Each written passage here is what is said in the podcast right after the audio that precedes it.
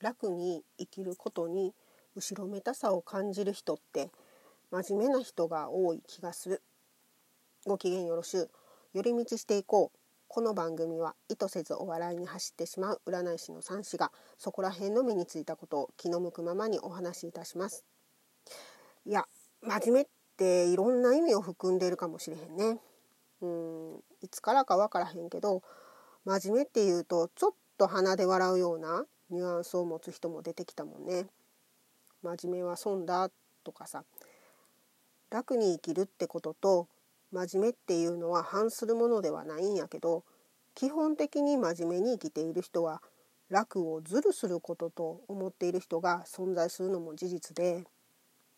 その辺が交わらない対象の存在と思わせてるのかもしれへんね。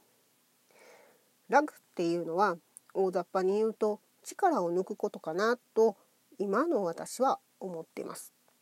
なんかね自分では普通だと思っていた行動が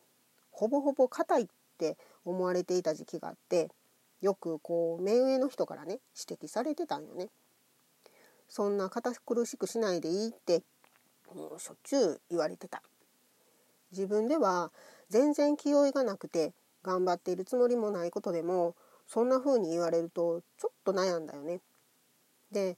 自分でこれは頑張りたいって思うことがあるとねこうふとよぎるんですよ。はためからどう映るんかなってそれが不安な気持ちを誘発することもあったりしてねこうブレーキかけながらアクセル踏むみたいな心の状況を作ったりしてね車を運転する人にはわかると思うけどこれ本当に負担になって無駄に消耗するんです。外からの目と自分の目の両方で監視されている錯覚やったんかな。ほんまに自分を見る時だけは狭い狭い視野だったと思います。こういう状態から抜けられたのは高い位置から俯瞰することを癖づけられたからかなって思います。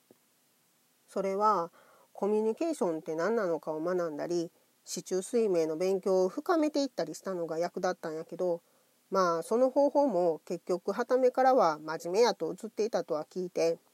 でもそれも自分自身で OK を出せるようになったから悩まなくなったんかなって思います。コミュニケーションを教えてくれた方がね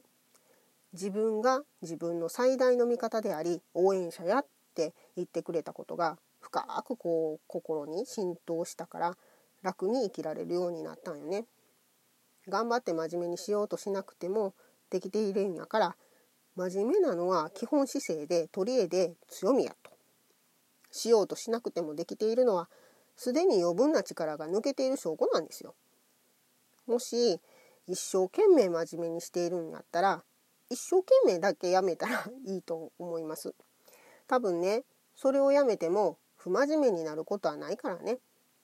楽に生きていきましょう。今日はここまで。番組のクリップや応援ボタンを押してくれると嬉しいです。ご感想やこの番組で話してほしいことがあれば Twitter の方へお便りくださいね。それではまた。